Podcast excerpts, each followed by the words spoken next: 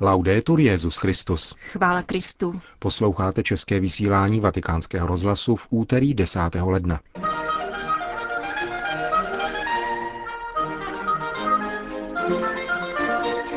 Po spravodajském bloku vám dnes přinášíme další pokračování cyklu Václavy Benešové o poutích a putováních. Příjemný poslech přejí Jana Gruberová a Milan Gláze.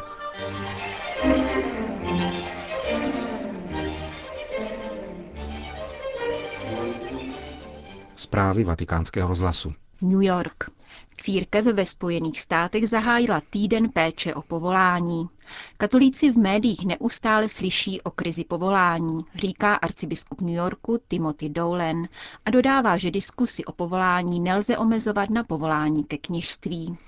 Když mluvím o kultuře povolání, mám na mysli situaci, kdy jsou mladí lidé povzbuzováni k naplnění boží vůle a utvrzení touhy po kněžství. Sám jsem v takové kultuře vyrůstal. Byl jsem obklopen pozorností a péčí kněží z farnosti, učitelů, příbuzných i sousedů. Dokonce i nekatolíci mi opakovali, že být knězem je krásná věc. Právě takovou kulturu v oblasti povolání v církvi potřebujeme. Zdůraznil arcibiskup Doulen. Podle jeho slov dnes panuje kultura právě opačná, často vytvářená už v rodinách. Dokonce i není-li rodina přímo nepřátelsky naladěná vůči povolání syna, zůstává lhostejná. Někdy jí podobné rozhodnutí zcela vyvede z rovnováhy a snaží se přesvědčovat seminaristů ke změně názoru.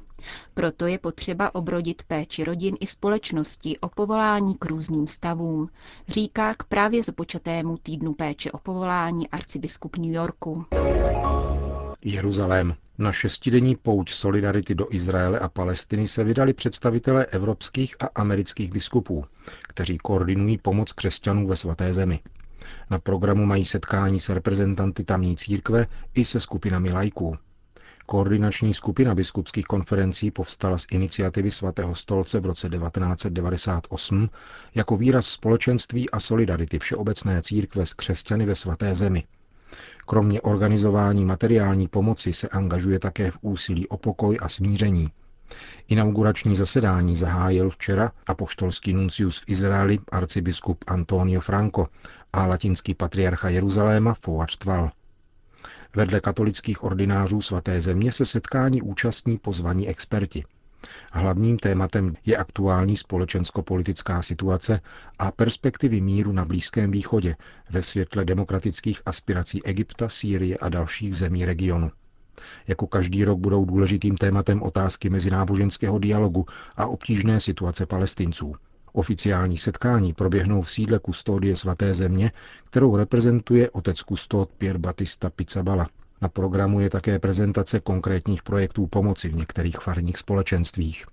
Návštěva evropských a amerických biskupů vyvrcholí slavnostní eucharistii 12. ledna a tiskovou konferencí, na které bude ohlášeno poselství křesťanům svaté země.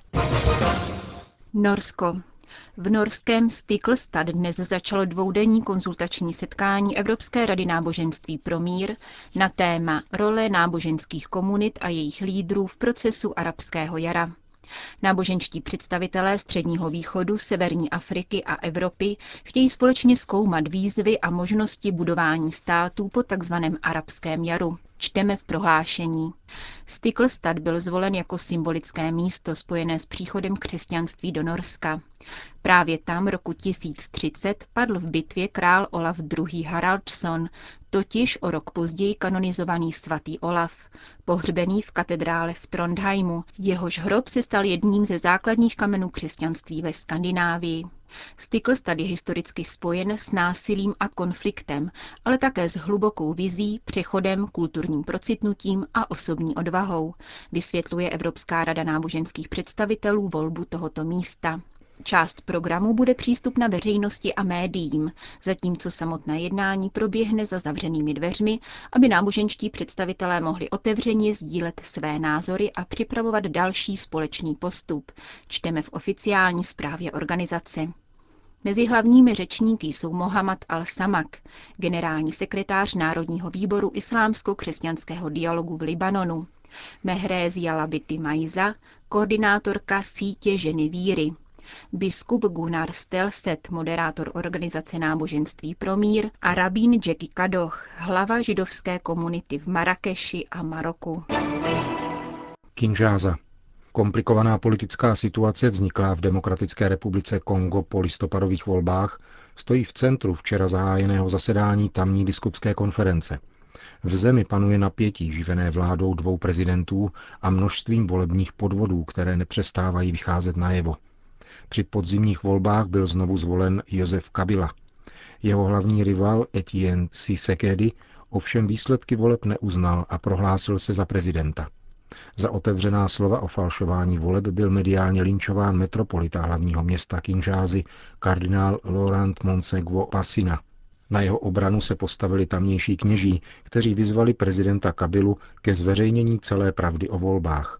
Jejich apel zazněl v neděli na symbolickém místě v kostele svatého Josefa v Kinžáze, který byl v roce 1992 dějištěm pokojné rezistence kněží, řeholnic a věřících proti excesům tehdejšího prezidenta Mobutu. Z Konga zároveň přicházejí informace o dalších násilných aktech proti křesťanům. V sobotu v noci neznámí pachatelé napadli katolický klášter v Kvumu. Řeholníci byli pobyti a budova vypleněna. V kraji Bukavu byl krátce předtím zabit katolický kněz a řeholnice. Pachatelé stále zůstávají na svobodě. Salzburg. Hudební festival, který každoročně pořádá Mozartovo rodiště, by měl do budoucna věnovat ještě větší prostor duchovní hudbě. Nový umělecký ředitel salzburských hudebních slavností Alexander Pereira sdělil, že letošní ročník festivalu přinese zvláštní koncertní cyklus nazvaný Overture Spirituel a věnovaný vybraným dílům sakrální hudby. Salzburg se svými vznosnými chrámy je k této hudbě přímo předurčen, dodal rakouský hudební manažer. Jeho nápad podpořili dirigenti zvučných jmén jako Sir John Elliot Gardiner, Claudio Abado či Nikolaus Harnoncourt. Bývalý umělecký ředitel festivalu Claudio Abado se tak do Salzburgu vrátí po deseti letech, aby zde v červenci dirigoval Mozartovu mši C-moll, známou pod názvem Weissenhaus messe a Schubertovu mši S-dur. Vatikán. V loňském roce navštívilo Vatikánská muzea více než 5 milionů lidí, což je opět více než loni. Ve srovnání s ostatními institucemi tohoto druhu v Itálii je to nejvyšší číslo. Nejstarší italskou obrazovou galerii ve Florencii u Fici navštívilo v roce 2011 1,5 milionu osob. V Evropě mají nejvyšší návštěvnost muzea v Louvru 8,5 milionů prodaných lístků, dále Britské muzeum v Londýně, Ermitáž v Petrohradě a Prádo v Madridu.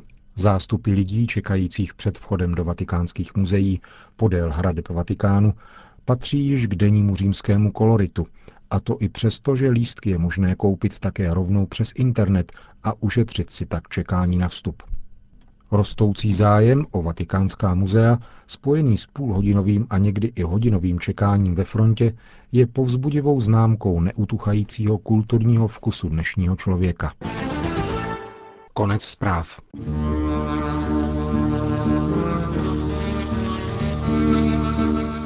O poutích a putování. Česká zastavení ve svaté zemi. Připravila a hovoří Václava Benešová.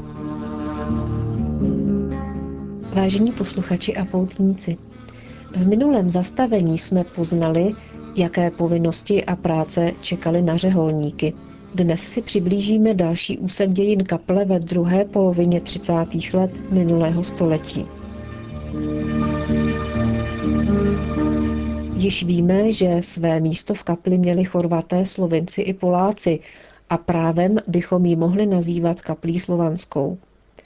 Například chorvatský episkopát si velmi považoval gesta Československého palestinského spolku umístit v naší kapli v Jeruzalémě chorvatský oltář ke cti blahoslaveného Mikuláše Taveliče.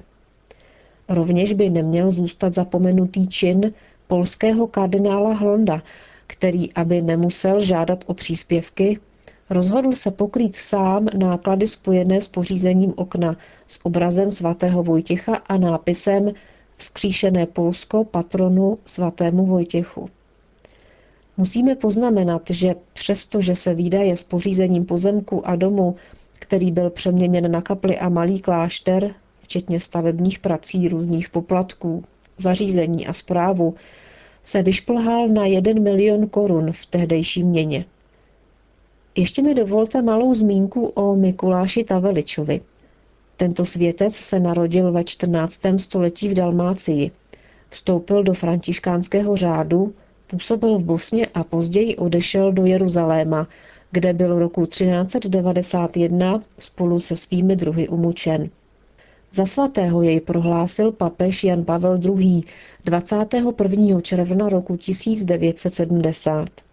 Dokud nebyl v naší kapli v Jeruzalémě postaven Taveličův oltář, byl tento světec uctíván jen ve svém rodišti, v Šibeniku. Svatý stolec reskriptem z roku 1937 povolil, aby byl jeho svátek slaven po celé tehdejší Jugoslávii v den jeho mučenické smrti, vždy 14. listopadu. A tak se také poprvé stalo v roce 1937. Ku příležitosti svěcení chorvatského oltáře se v červenci roku 1937 konala pouť nejen za účasti chorvatských, ale také našich kněží a poutníků. Oltář byl vysvěcen chorvatským arcibiskupem Andričem a zároveň bylo vysloveno přání, aby v budoucnu nějaký Chorvat jako řeholník těšitelů božského srdce jednou přišel do svaté země. Po této pouti bylo rozhodnuto vystavět nad kaplí ještě jedno patro, ve kterém by byly pokoje pro hosty a prostory pro naše kněze, kteří by ve svaté zemi studovali, k čemuž se vyslovil kladně i náš tehdejší episkopát. A tak byla v polovině října roku 1937 zahájena stavba prvního poschodí kláštera. V pracích bylo nutné pokračovat svížným tempem kvůli blížícímu se období dešťů.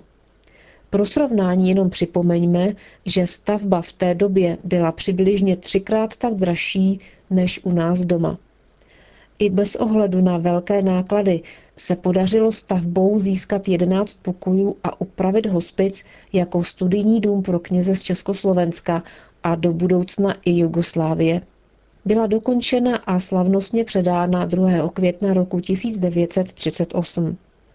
Nové prostory bylo ale nutné vybavit vším potřebným, proto byl v červnu z Brna vypraven celý železniční vagón s nábytkem, zařízením a prádlem. Do svaté země putovaly židle, postele, noční stolky, skříně, klekátka a lůžkoviny. Bohužel malá část zásilky na své místo určení ale nikdy nedorazila.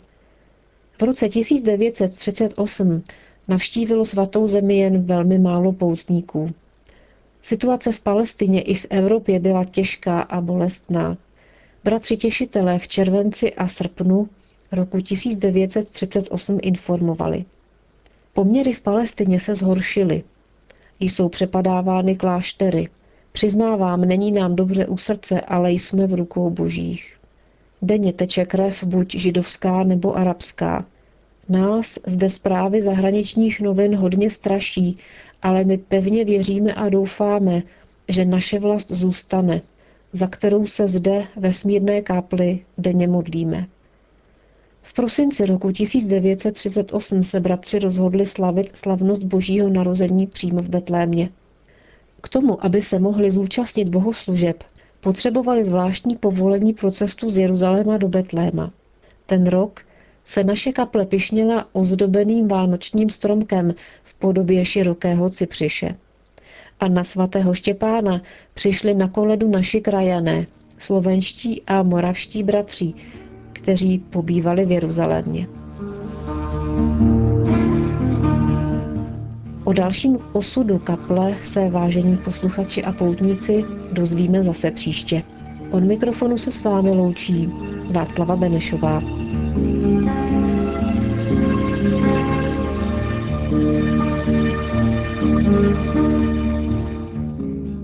Končíme české vysílání vatikánského rozhlasu. Chvála Kristu. Laudetur Jezus Christus.